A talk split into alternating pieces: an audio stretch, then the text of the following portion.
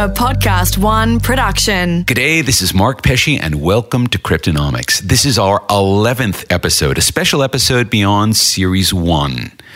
Over Series 1, we did our best to explore and explain the way cryptocurrencies and the technology underneath them, the blockchain, will transform our entire world. And along the way, we learned what makes it all tick, how people are using this technology to do amazing things, what it means for the future of money, finance, investing, and the economy. Now, when you look beyond the ripples produced by the fall and fall and fall and fall in the price of Bitcoin, you can see another wave, a tsunami of change that will roll over banks and stock markets, even nations.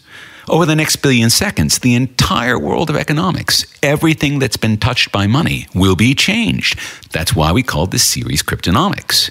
Now, in this episode, we're joined by two previous guests on Cryptonomics discussing the recent past and possible futures for all things cryptonomic, polishing our crystal balls for a look forward into 2019 on this episode of Cryptonomics.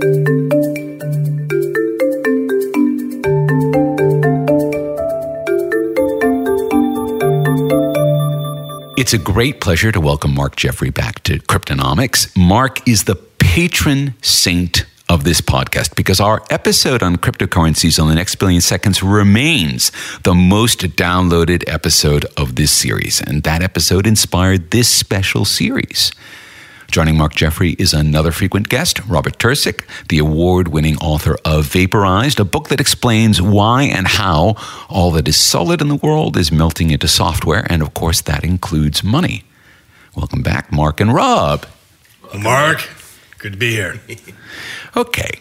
Topic one on our news story, and I alluded to this in our intro. So, on the 8th of January 2018, the price of Bitcoin peaked at around 17,000 US dollars. Here we are exactly a year later.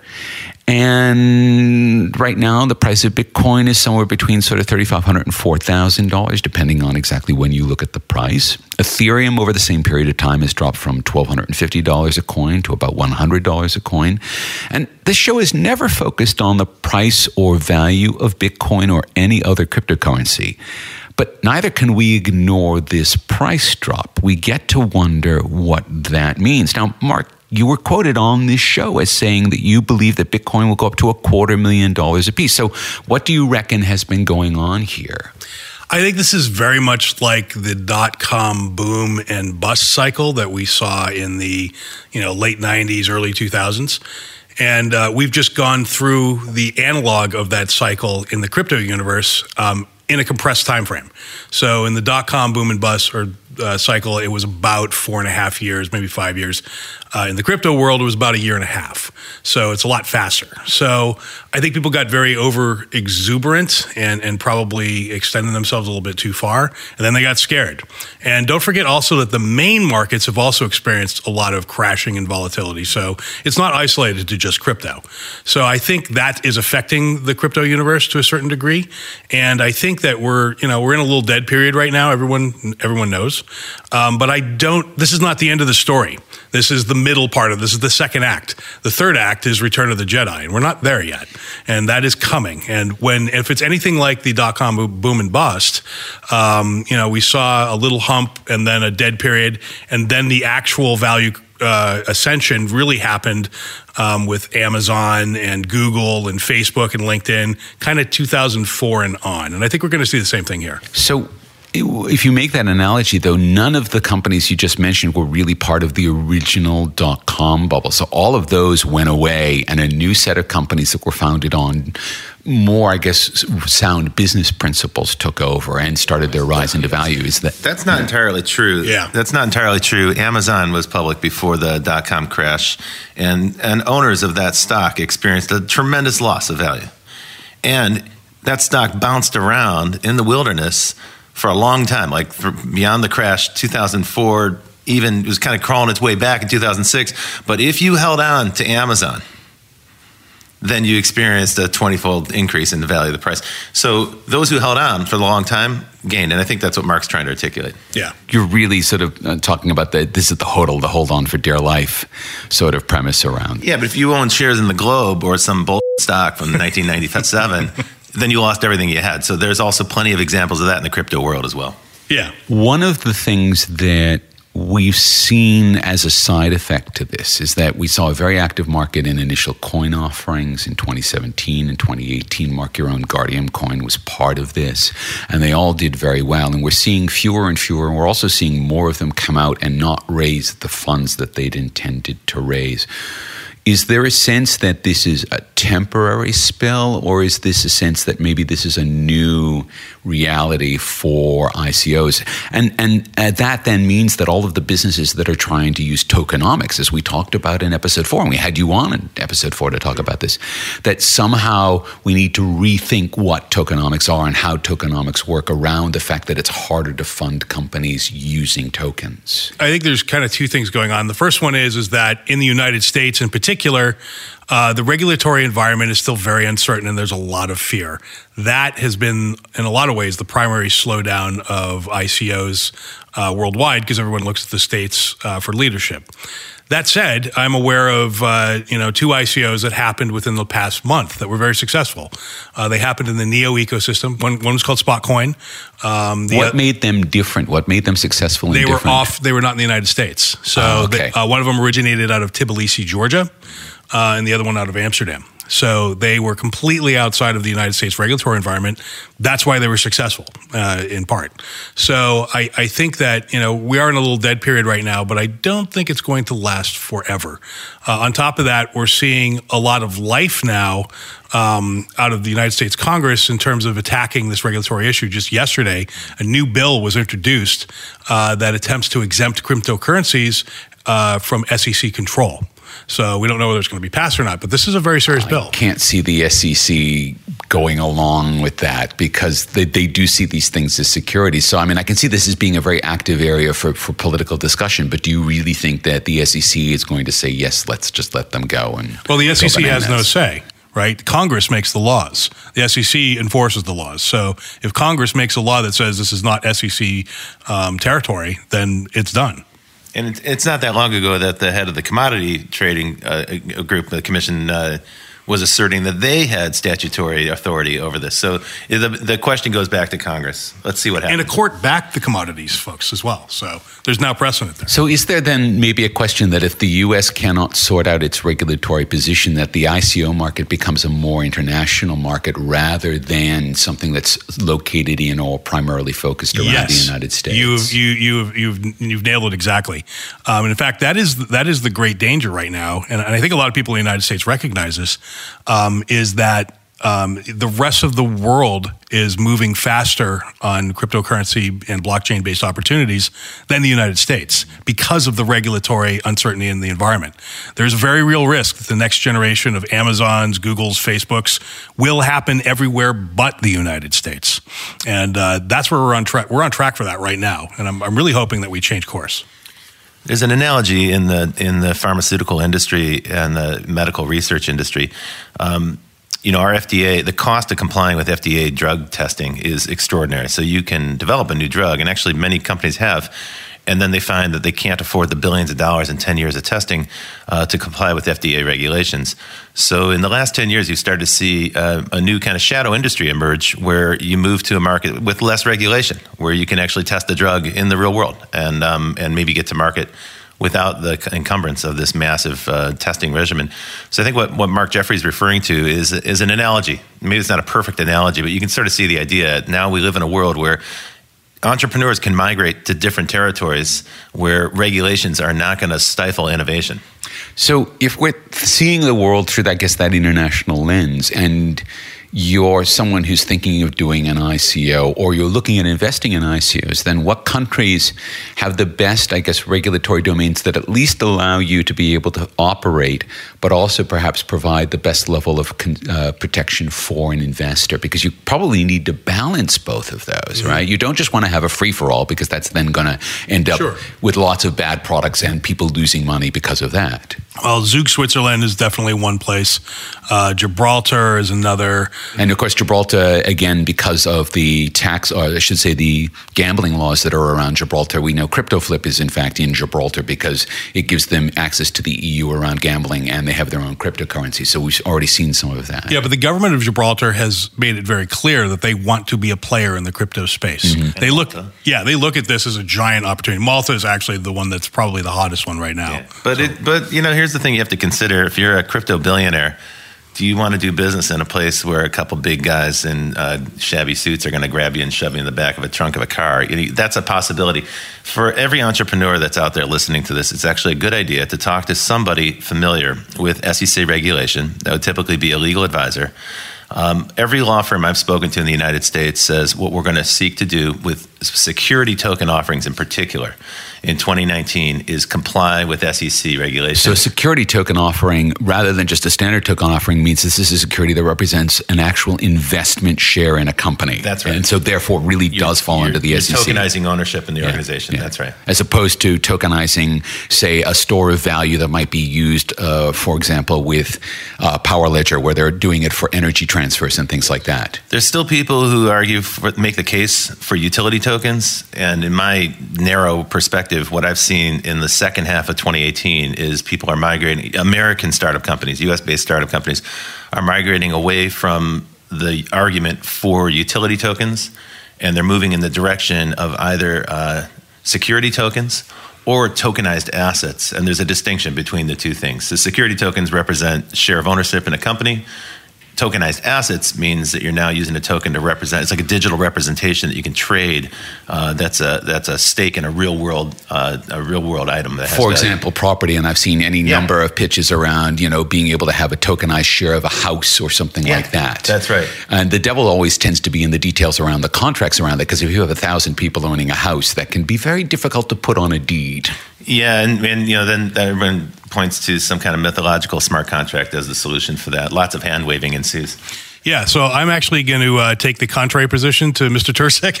So uh, I'm actually a very big believer still in the utility token, and I think we're and he, you're right. The trend right now is a move towards security tokens. However, I think much like the dot com boom and bust, uh, after after everything crashed in the dot com world, everyone said, "Oh, B two C is is nothing, and we should all be chasing B two B," and it became all about vertical.net. That is that is the analog of security tokens. Everyone now is like, "Oh well, utility tokens are nothing. We should all be doing security tokens." But the reality is, is right now there are no security token exchanges all this all the coins that you see on CoinMarketCap, they're all utility tokens or or you know, they're not securities. So, they're going to have to build a whole infrastructure it around doesn't exist security yet. token it's, trading it's as well. mythological at this point. Right. It's not real yet. So I think I think just like the dot com boom and bust, the real answer here is stay the course on the equivalent of B2C or utility tokens. And eventually, because the right answer in the dot com crash was to keep building Amazon, to keep building Google, keep building Facebook, right? It wasn't to go do vertical.net. Funny you should mention Facebook because this brings us to our next topic. So, according to Bloomberg, Facebook is now developing a cryptocurrency that's going to be used in WhatsApp so that people can do value exchanges, money exchanges Yes. Inside of WhatsApp. And WhatsApp is used in India. They can see the, I guess, $90 billion remittance market in India, which is just enormous. And they can see WhatsApp is being used as the engine. And clearly, Facebook wants to have a piece of this. So, Facebook is one of the big, it's one of the FANG companies, right? It's one of the biggest companies on the internet. You can argue about whether Facebook's a good thing or a bad thing. And certainly on this podcast, I've laid out some arguments for why we need to regard Facebook with a degree of fear and loathing. But at the same time, when they put it in WhatsApp, it then becomes a cryptocurrency that's available to a billion people. It's supposedly a stable coin. We did an entire episode on a stable coin so that when you use this cryptocurrency, you can be guaranteed that the person who's redeeming it gets as much value as you provided to them because of the stable coin. Do we think that this is more than a thought bubble on Facebook's part, or is this, do you think this is part of their master plan? Facebook has no choice. Usage is down, visits are down, engagement is down, revenue's down. They've, they've admitted this publicly. They have a growth problem. They've hit the growth wall, and largely it's self imposed. So they have no choice. They have to seek out other forms of revenue. They have this enormous install base of people using WhatsApp, which they haven't actually been very successful in monetizing. So this is an area for them to start to look at other opportunities. By the way, they're not the first to look at building in some kind of currency exchange Well, into Telegraph, right, is the first example of just about well. every messaging app. So they're a little late to the party. WeChat obviously is a gigantic transaction platform, but even a smaller messaging app that Americans aren't familiar with, something like Kakao Talk in Korea, um, got into remittances two years ago. Uh, so back in 2016, they bought a company in the Philippines because there's some 60,000 people, Filipino people working in the in Korea that want to send remittances back. The global remittances business is about a 500 billion dollar business, so it's a nice, big, juicy business. It's dominated by companies like Western Union. So if you're sending remittances back, uh, let's say the average worker sends about $200 or $300 a month back to their home country, um, you're going to pay a fee somewhere around $12 on that. Um, if you can cut that in half, obviously people are going to move there, but there's a lot of trust issues. Which app should I trust? Do I trust these people? Do I trust this particular coin? And so, what strikes me as paradoxical here is the company that's done more to destroy trust on the internet is now seeking to offer a new kind of currency, and they're basically basically they're going to hang this whole thing on trust us. I'm a skeptic. So the store of value and transfer of value marketplace, if you will, um, actually, when you think about it, it is the most killingest of all killer apps of all time. So store. well, it's the original one, right? It's the original moving, app, right? Moving money around is the original app, yeah. the amount of money that's in the world is eighty trillion dollars. So that's that's the addressable market of the store and transfer of value app. Facebook has recognized this. Stable coins are the first step. That's the gateway drug into that universe. But it's not. It's not the end. But it is a. Gr- it is a great place to start. And and clearly, I, I agree with Rob. The Facebook is late to the party. Mm-hmm. However, this is a very very real market. And once you know, but Apple's often late to the party, and that doesn't necessarily mean they lose the Right, market. exactly. So I, I think Facebook has a good chance of, of making this work, to be honest. And I don't think that this the uh, stable coin is is the end of it. I think there are lots of once you have a stable coin, that's easily tradable for other tokens that do other things. And to tie this back in, the first Bitcoin application that I saw that maybe go, this is good, was a company called Abra, right? Mm, yes. And which won the launch festival a few years ago. And I was actually one of the judges, and I was in the room, and I was I was part of the team that said, this is an amazing thing, let's do it. And they've they've they've, they've built a small market out of this, but they were they they did remittances. They were going to focus on the Philippines. So they've they've everything you've talked about, they've actually done, and they used Bitcoin for this. And so there's clearly a case to be made here for this. And then when you have a giant company, and of course, the thing that we tend to overlook about Facebook is that although Facebook may be losing its luster in America and in Europe, in Asia, specifically Indonesia, the Philippines, Malaysia, it is the primary form of internet access for those populations, right? And they're captive audiences. And so, in some ways, Facebook is looking to those markets, which are remittance driven markets, I think, for this product. So, maybe this is exactly the right way they need to go because they see themselves more as an Asian company in the future and less as an American company. So wouldn't that be a colossal irony? Since uh, here we are in the you know kind of the tenth anniversary of cryptocurrency being introduced, and the whole principle was decentralization. So now this colossal centralized giant, this company that's seeking to dominate every aspect of our lives and monetize our data and sell it off. Is now going to try to also centralize digital currency and go the exact opposite direction than than the original thesis behind Bitcoin. I see some great irony there. Yeah, I, I look, I have to agree with that, but I, I still think overall it's a good thing because they're introducing cryptocurrency to a whole bunch of people that have never used it before. And once they get used to the idea, oh my God, I can send currency as easily as email in any amount without crazy fees. Once they get hooked on that, they're never going to go back and they're going to start exploring all the options in that universe. So ultimately, I'm for this. We're talking to Mark Jeffrey and Rob Tercek on Cryptonomics, our special news for 2019 episode, and we'll be right back.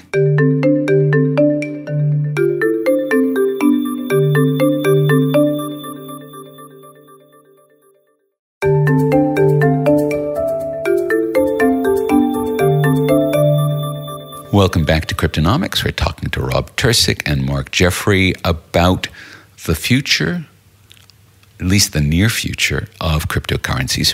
One of the things that we've covered on this show that keeps on popping up is this idea of a Fed coin, of a state backed cryptocurrency. And the Riksbank in Sweden has made it very clear that they're on a path to this because they see Sweden as becoming a cashless economy over the next few years. And I've actually talked to Swedes about this, and they see this as a positive thing. They don't see the lack of cash in their economy as a bad thing. And they also really want to be able to make sure that the state revenue department, so the equivalent of their ATO or IRS, actually can track all of the transactions. They see this as a positive social value, and this is the way the Swedes think of it. But we have any number of other kinds of Fed coins coming or have already been introduced. We clearly have the Canadians thinking about it. We may have the Chinese thinking about it. Singapore may be thinking about it. Rob, you mentioned that the Venezuelans have been doing something with their own particular Fed coin. It's funny when you mentioned this to me, uh, a, a, sovereign nation issuing its own cryptocurrency. The first thing that came to mind was the idea of the Venezuelan bolivar being replaced by crypto. That's an experiment that hasn't gone particularly well.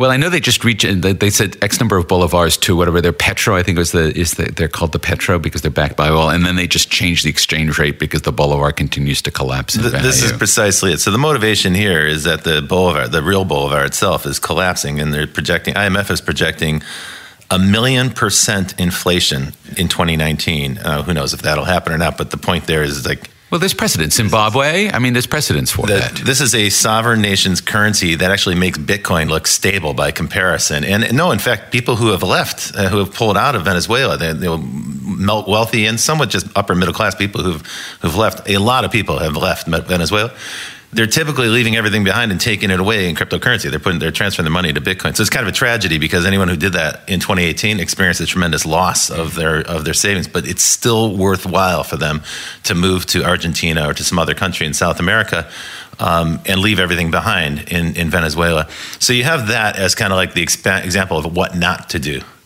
Um, actually, let me build on a couple things you just said because it's true. In Sweden, uh, they're moving towards a cashless economy that doesn't happen in a uniform fashion. So, one thing that everyone's got to bear in mind is that there will be a group of people who still need to rely on cash. Um, but as an expert on dematerialization, and the, you know, the principle of dematerialization is inspired by Bucky Fuller's principle, which is do more with less, right? So if you can replace a physical thing with software, you can surely do more with it. It's much more flexible, it's programmable, and yet it costs you less. Ultimately, it should cost you less. Um, a lot of people, when we take cash for granted, we fail to realize that there are enormous fleets of trucks that have to drive this stuff around, and it actually weighs a lot, and it actually costs a lot to produce coins. And every business that deals with cash has to manage cash. They have to have people there counting the stuff. They it costs more than a penny to make a penny now. Precisely. and for any business that's handling cash, it's actually a cost of their of their business, right? So, um, in terms of doing more with less with a digital currency, uh, there's a really strong case to be had. At some point, it is going to cost less for a nation to issue a cryptocurrency than it is to mint coins. Now, what's the motivation? I don't think countries are too terribly concerned about that cost right now. It will become an issue in Sweden. Um, if you peel back a little bit and look at countries like China, where they've expressed that the you know the, the People's Bank is interested in issuing uh, a cryptocurrency not to save money, they're interested in control. They realize that a cash economy can't be tracked as easily, and they're very interested to know what their citizens are doing with money. And so, uh, and also to bring it into the tax system because there's a lot of tax evasion in China. Just full stop. Yeah. So I think you know a lot of these state-backed cryptocurrencies uh, first of all, many of them that I've seen to date uh, aren't really backed by anything other than oh the state issued it. So in fact, it's it's fiat cryptocurrency, which seems like a you know contradiction in terms, but that's what it is. Um, you know, the best cryptocurrencies are backed by something. Bitcoin itself is backed by proof of work. So at, at the very raw level, you know, like the electricity it costs to make that Bitcoin, right?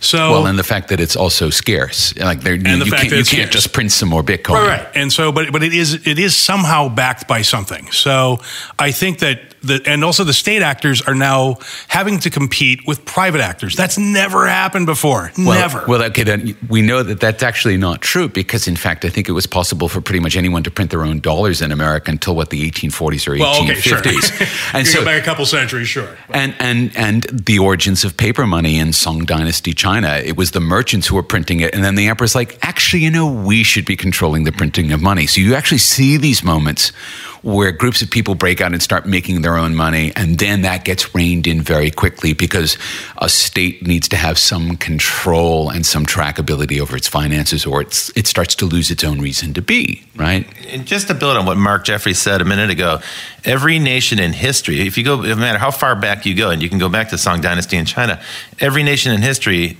that has discovered that they can mint money and print out their own money has not been able to withstand the temptation to keep that printing press going. this is the fundamental reason why we have cryptocurrency. This is why the whole movement was started. So you can look at this as a rather slow motion conversation. You know, back in 2008, 2009, the first cryptocurrency arrives, this, you know, first in concept and then as a reality, and now you have a whole proliferation of different kinds of coins, tremendous innovation happening in this space. And now the sovereign nations are responding and they're going to assert, as we knew they were going to do, they're going to assert that it is their right, their exclusive domain to issue currency and national currency. Okay, so they're going to come do that. And as Mark just pointed out, super important point, I don't want to get lost, I want to reiterate it. It's fiat digital currency. So they're basically saying we have the right to issue this. Trust us. It's a bit like the criticism I just made of Facebook, right?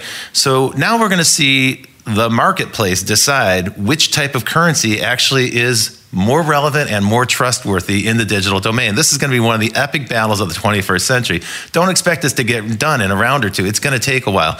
You'll see different nations try to make their argument, and they may have to come up with better arguments than just trust us or, you know, this is our, our right and privilege. Or you could see a national government go, okay, here's $20 billion in gold bullion. There it is, that, and here's our stable coin, right? And so you may, in fact, see cryptocurrencies as we think of them informing Fed coins, and then Fed coins also informing. They're being forced to compete. Yeah, yeah. They wouldn't have put that Yeah. bullion gold behind that coin had the market not forced them to do that. Absolutely. But you may also see cryptocurrencies that are not inherently deflationary, like True. Bitcoin, right? And this is what I'm saying. I said- I think that there's a space for, over the next billion seconds, state currency and Fed coins to inform cryptocurrencies and vice versa. And that what we'll get at the end of that, which is not going to be 2019, this is a project for the next Sure. 30 years, the next billion seconds, is something that may be a better currency for everyone, possibly. The consumer is going to decide, and that's never been possible ever in the history of minted coins issued by national governments. Well, there's Gresham's law, right? Which is that bad money drives out good.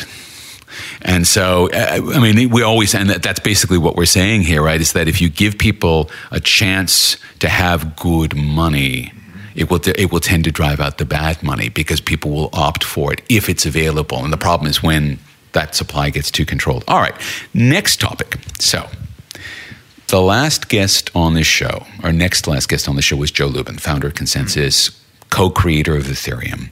Um, I think I thought he was very thoughtful and reasoned, and seemed very much when he was at Sibos, which was the International Banking Conference. He he was invited to give the opening keynote there it was very much like this was sort of the peak of the arc. And, and he comes back to America, and very shortly thereafter, he announces layoffs at ConsenSys, which is his design studio. So 13% of the staff, one eighth of the staff is being laid off. And he said that they needed to focus on more rigor, more structure, more sustainability, more accountability. Rob, you've already sort of said this so called mythical smart contract. Mm-hmm. Then these are the leading smart contract folks in the world, right? Not just in terms of talent, but in terms of their focus and, and their public perception. What is this telling us about what it's taking to bring smart contracts into being? What this tells me is that ConsenSys has really smart management. They're doing something really prudent. We're talking about a marketplace where three quarters of the value has been evaporated in the space of a year. It would be foolhardy for a company that increased its workforce by 300% in one year. It would be foolhardy for them to continue at full force when there's been that big of a pullback. So I think this is a really prudent thing to do. And actually, I don't even know how much this matters in terms of the cryptocurrency or all the experimentation that's happening around crypto this is just a smart thing to do for a startup company. When you're in a market space that's pulled back, then you've got to trim back your staff. So these are guys that are serious about surviving. They plan to be in the game for a few more rounds, and they're taking the necessary steps to do it. And by the way, if you increase your staff 300% in a year, you're going to hire some duds. So to fire 15% of the people, that's probably a smart thing to do under any circumstance. I concur with Rob. I think it's a smart move. Um, and I actually really like Joe Lubin and what folks at ConsenSys are doing. That all said, I think there's also another pressure that's been brought to bear on ConsenSys. Uh, that is uh, the presence of EOS, which is a competing cryptocurrency platform. For our listeners, Ethereum was the first smart contract Yep. platform. And just in this year, we've seen sort of two new ones, Neo and EOS. Yes. Uh, Neo is, I think, out of China, right? Yes, Okay. is. And EOS is very much out of America. Uh, it's actually in Hong Kong. So, Oh, okay. Yeah, although a lot of the people that are working on EOS, really the, the people behind it are in America for the most part. So we went from having essentially one smart contract cryptocurrency to now having multiple smart contract Correct. Okay. And um, and so over the past year, we've seen EOS go from not existing to uh, approximately 46 million transactions per day, compared to Ethereum's about half a million. We've also seen uh, decentralized applications take off on EOS uh, in in a much faster uh, pace than we've seen in Ethereum, and at a much larger scale. Now, it is true that 90% of these apps are gambling apps. You have about 50,000 people uh, rapid fire rolling dice on EOS platforms, but that's still a success. Ethereum has nothing comparable. So that success has caused people to say, hmm, maybe I should not be on Ethereum. Maybe I should be on EOS, particularly uh, gaming people, not, not gambling gaming people, but people like Farmville, Electronic Arts. Those people are now building for EOS first. And we're going to see a bunch of games come out over, this, over 2019 that are based on EOS. So we- we again start to see the beginnings of a market where we have multiple choices for smart contracts, and therefore people are going to make a choice based on their needs for their business. That's exactly right. Let me let me walk back my snarky comment about smart contracts a minute ago. um, so you know the the conventional wisdom here right now is, um, oh boy, Bitcoin crashed and all the other coins are coins and this whole market's over and there's no more innovation. And I think that's entirely incorrect. And it doesn't take much digging to understand that we're in a period of tremendous innovation. So, just in the last half hour on this show, we've covered so many different topics. Uh, Mark and I had a lively conversation just a few minutes ago about the difference between utility tokens, security tokens, and securitized assets or tokenized assets. This is a lively area of innovation. And as Mark pointed out, it varies by jurisdiction. So, you're going to see different types of innovation based on the rules and laws and regulations in different countries. But there is an intense amount of innovation happening here. And as Mark Jeffrey also pointed out, ICOs are still happening. A lot of people think that's over. A lot of people think it's dead and done, put a nail in the coffin, bury it. It's not. They're missing it. There were twice as many ICOs conducted, or sorry, twice as much volume in ICOs in the first half of 2018 than there were in all of 2017. And the pace hasn't slowed down. Uh, about $14 billion was raised in the first half of this year in ICOs. Uh, you know, EOS, which we just talked about, raised $4 billion this year in an ICO. That's an extraordinary amount of money for a, a coin offering. So, what I think we're seeing right now is people are saying, all right, look, you know, this is an evolutionary process. Uh, some things were tried, not everything's paid off, not everything's working out. It takes a while to sort through. Regulators are slow, they send mixed signals that causes some people to back off. But look, when, when Goldman Sachs buys an exchange for $400 million, they know something's coming in 2019. And I still think that there's a lot of room for innovation in this space. Are we at the threshold of seeing a distributed app, a D app, that a lot of people will be using, people outside of bet gambling? Are we on the threshold of something like that? Yeah, we're real close. And you'll see it in 2019. I feel very confident. And it'll be on EOS first. in some sense, in the way that 2017, 2018 were watershed for people just seeing cryptocurrencies, maybe not understanding them, but seeing them, we might actually start to see in 2019, 2020 this tip over point around smart contracts and the way that that's going to work with applications. The interfaces have to get a lot easier to use. So right now, everybody's working on stuff in the core, and they have to because that's, that needs to get sorted out. But if you're talking about mass adoption by end consumers, we need an app that is as easy to use as a messaging app on your phone or the camera on your phone. We're nowhere near that. Although there are people in EOS who are actually working on Well, that. Well, but the thing is, you'd probably expect to see an app where you're not even aware that you're using a digital app, right? It's just completely invisible. It just works. That's right. That is exactly what we're doing with Guardian Circle. If you understand that there's a cryptocurrency called Guard in the app, that's great. And you can use the wallet just like you would regular wallets. If you don't, you might think of what you're seeing as airline miles or points, right? You don't necessarily have to understand that it's crypto. More things like that will arise. And I think that is, at least for now, the best way to go. All right. And this is the point where I should be telling all of the listeners that Mark and I have been talking about, and I've been advising Guardian Circle since it got started back in 2014, and I hold some Guardian tokens, as does Rob Tercek. And so, in the interests of full disclosure, we just want you to know that. Um, but it's absolutely fine for Mark to talk about Guardian Circle in this context, but you listeners just need to know that we have some background in that. Okay, next topic. So, Digital Asset Holdings was founded by Blythe Masters. She came out of uh, JP Morgan in 2015. They really made a splash as being a group of people who understood a lot about blockchain, particularly in the corporate space. And she did a number of big deals, but the biggest deal they got was to move the Australian Stock Exchange, the ASX, its settlement system from something called CHESS, which has been around since the 1980s, into a fully blockchain based settlement system. The project was announced in just in the immediate wake of an enormous outage at the ASX, in which the CEO actually stepped down. The new CEO steps up and says, Oh, and we're going to be doing this. So it was clearly part of a PR push, all right, to sort of reframe the ASX as being future forward and, and resilient. And the project has been proceeding. They did a white paper that went out. They're doing the implementation. The implementation is supposed to be released. But just at the end of December, very suddenly and unannounced, Blythe Masters steps down, citing personal reasons. And when you have someone who's so so completely associated with that brand of that firm and has such a high profile client relationship, what should we be reading out of this? Should we be reading anything more than she's stepping down, or should we be going, wait a minute, maybe there's something else going on here? Yeah, I, am not sure. I, I, think, I mean, look, people do have personal emergencies in their lives. So even in crypto, uh, so I, I, I, don't know, but I think, you know, I, have I've followed Blythe and what she's been doing from afar for a while, but I don't, I don't really know it deeply. But my sense has always been that she comes from inside the banking universe, and you know, she's sort of being she likes crypto, but she's sort of being forced into it. Um, and it's sort of like watching the taxi somebody from the taxi industry try to invent Uber. You know what I mean? It sort of feels like that to me.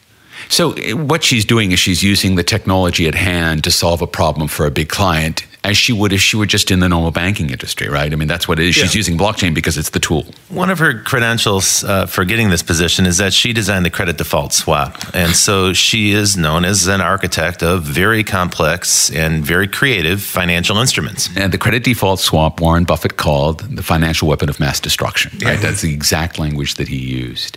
It's interesting. I, I knew about Blythe and I had not, I had no idea she was the architect of yes, the credit default swap until this. I knew that too. Okay, so so what you're saying is maybe this is a mixed bag. There could, and absolutely, there's personal reasons. Where, you know, we're not, we're not going to pry. Everyone has tragedies or things happen in their life. You're absolutely right about this.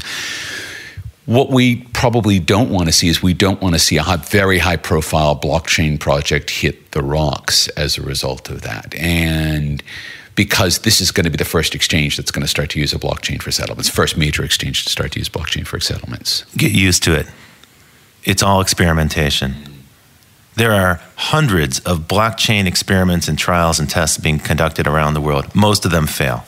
That sounds bad the way I put it just now. It sounds bad, but it's not. It's, again, another indication that there's lively innovation happening. And anyone who's done anything creative in their life, anyone who's been an entrepreneur, knows that most startups fail.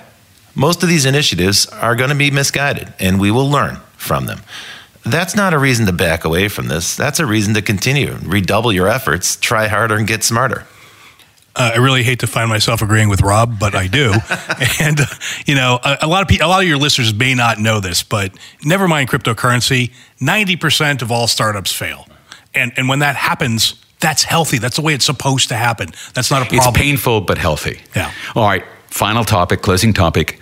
The 9th of January, we saw the 10th anniversary of what's called the Genesis event on Bitcoin. So, Bitcoin's white paper was released on the 31st of October 2008. We had an episode which we recorded on that date, which celebrated that event. But of course, there's this other event, which is when the first Bitcoins were actually generated and the first blocks in the first Bitcoin blockchain were generated, so we call this the Genesis event. We're now at exactly the 10 year point from that. Mark, what have we learned in 10 years?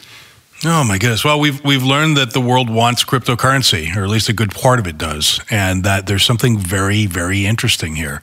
Um, you know, it's it's still very very early days. We're not too far down this road at all. It's kind of like we've seen, you know, if this were the internet, we Netscape has gone public. That's kind of all that's happened. So the big stuff, the stuff that everyone will remember in the end, the Google, the Facebook, the Amazon, whatever those things are, the cryptocurrency analogs of them, we they haven't happened yet, and but they are coming. And when they come, it appears like it'll be you know 10x, 100x what the internet itself was. So ultimately, I'm very bullish. I just don't know how long it's going to take. That's that's the one thing. Rob, what have we learned?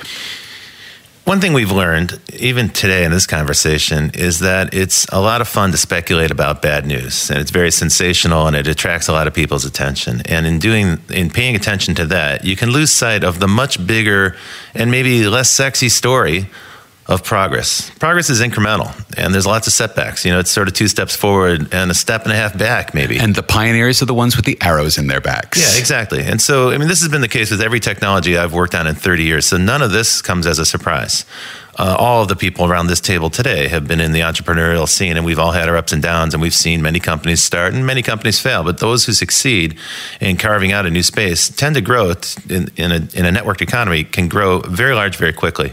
So, where are we in 10 years? I'm going to borrow from Fred Wilson. Uh, Fred Wilson, who blogs at AVC and he's at Union Square Ventures. Union Square Ventures, and, right. one of the very early people who understood tokenomics, tokenomics in terms of investment. Blockchain, and they're building their entire fund on blockchain right now. And he said the way to think about this is. Um,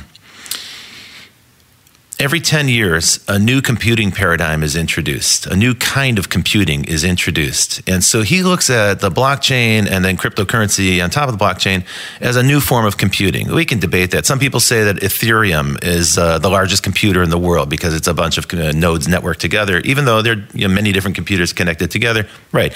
Uh, you know, we can, we can debate whether or not this analogy holds or not. But the point Fred made is every time a new computing system is introduced, it's actually quite lousy at solving the problems that the previous computing system could do. You know, so if you think like the switch from mainframes to microcomputers or from microcomputers to personal computers or personal computers to mobile phones, right?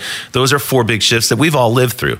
Um, the, what the old system was good at is not what the new system was designed for, and it wasn't necessarily good at solving those existing problems. The old system is quite capable of doing that. So what's this new computing system good for? We haven't quite figured it out yet, but here's what it might be. Maybe for the first time in history, this distributed computing network can calculate something as complex as an entire economy.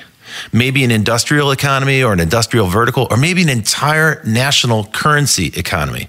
We don't know yet, but that's a pretty powerful thing because until now, all of economics has relied on models, and models are abstractions and models are theories.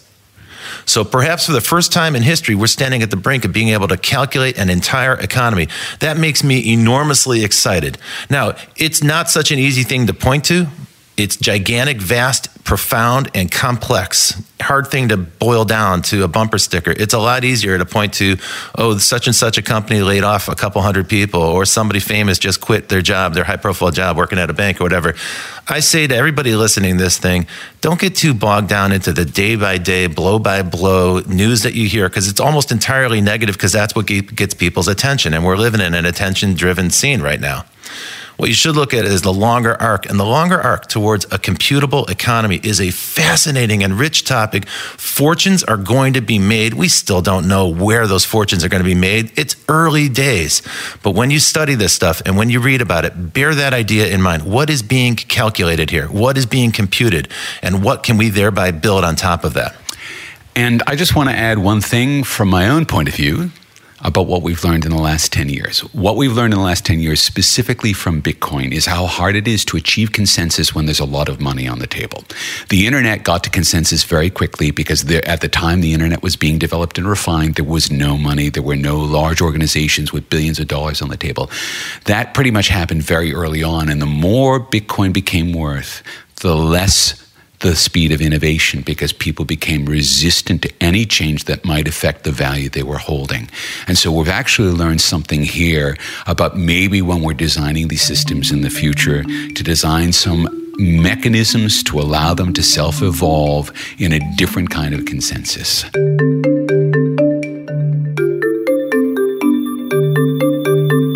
Big thanks to Mark Jeffrey and to Rob Tercek for coming on the show. If you want to learn more about Mark Jeffrey or Guardian Circle, or if you want to read Rob's fantastic book Vaporized, or take a look at Satoshi Nakamoto's original white paper, which led to the Genesis event, or any of the n- links to the news that we talked about on the show, please cruise over to our website at cryptonomics.show. You'll find everything there you need to go deeper, as deep as you need to learn as much as you want. That's cryptonomics.show.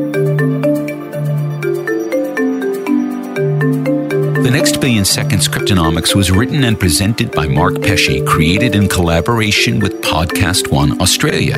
Producer Alex Mitchell and sound production Matt Nikolic. For more episodes, go to podcastone.com.au, download the Podcast One app, or search The Next Billion Seconds on Apple Podcasts. This is Mark Pesce thanking you for listening.